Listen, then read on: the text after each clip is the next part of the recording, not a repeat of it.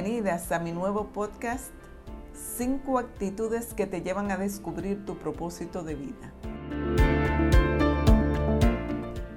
En este mundo intercomunicado que vivimos hoy, vemos, sobre todo en las redes sociales, infinidad de personas que evidentemente son o se creen motivadoras. Hay de todo y para todos.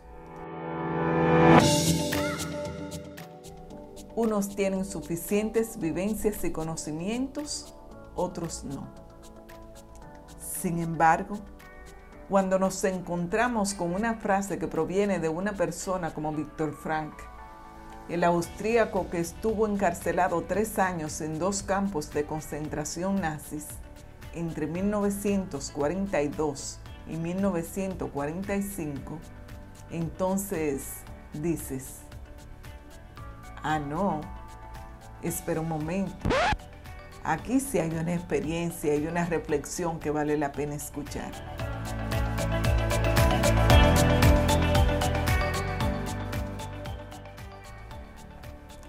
La vida nunca se vuelve insoportable por las circunstancias, sino solo por falta de significado y propósito.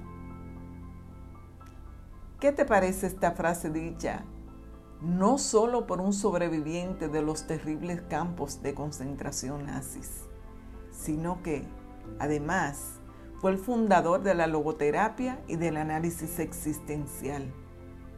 Por favor, doble la credibilidad para Víctor Frank.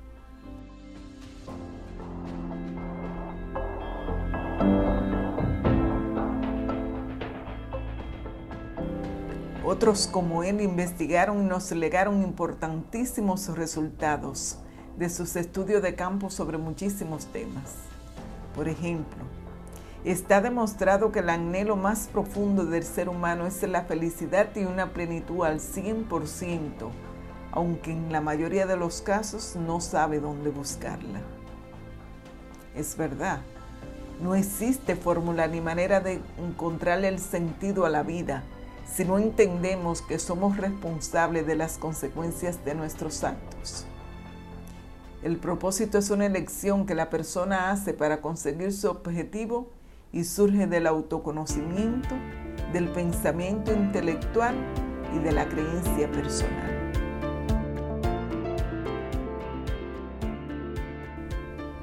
Existen tres razones que hacen que el propósito de vida sea sumamente importante para el éxito y alcanzar la plenitud de una persona. Escucha bien. 1. Es una de las principales fuentes de logros. 2. Revela los problemas básicos relacionados con la motivación y el comportamiento. 3 da sentido al trabajo y lo integra a la vida diaria.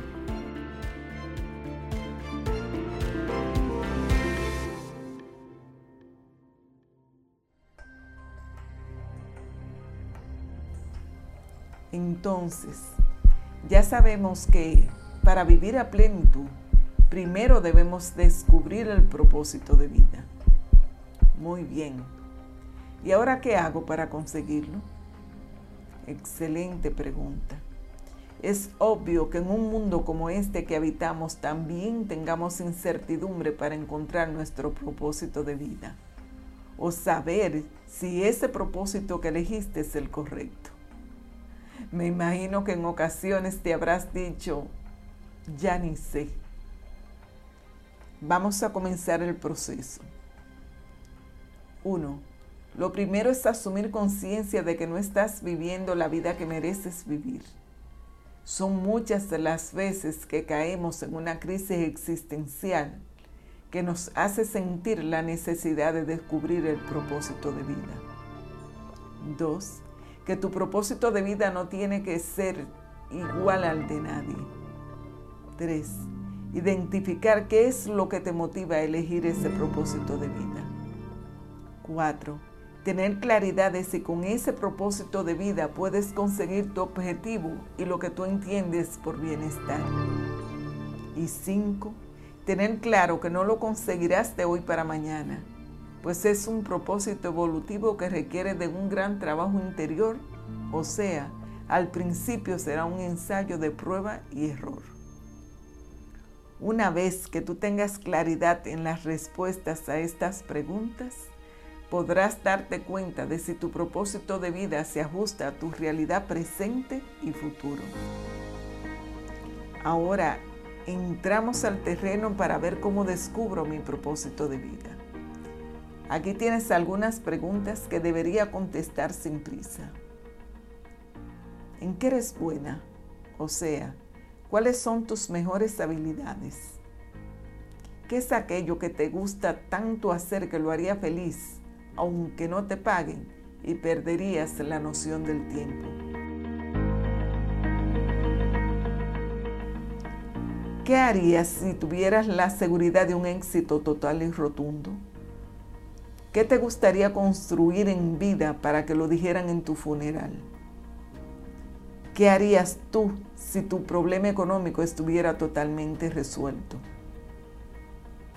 Según la teoría del Ikigai, un concepto japonés que significa el sentido de la vida o la razón de ser, este concepto no tiene nada que ver con trabajo ni con dinero.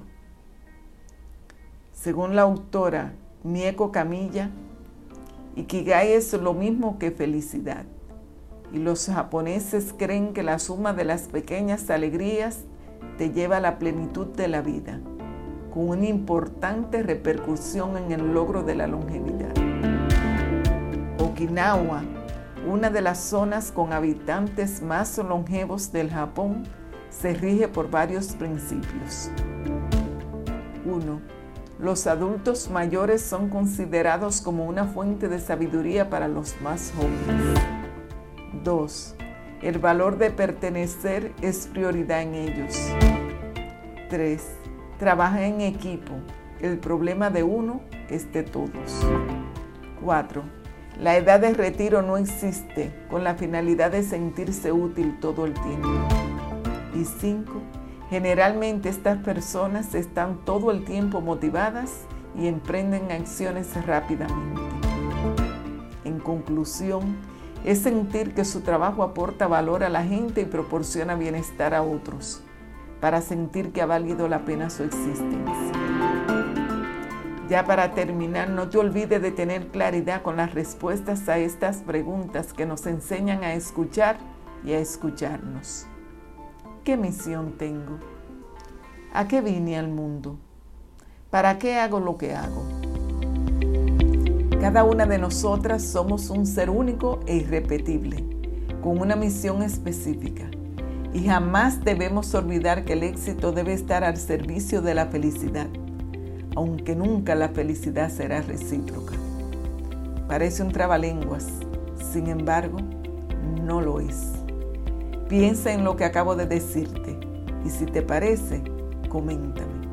Mi nombre es Cesarina Reyes. Sígueme en mis redes sociales arroba Cesarina Coach, Instagram y Facebook, Cesarina Reyes en LinkedIn, mi canal de YouTube, Cesarina Reyes Coach. Las águilas vuelan con águilas.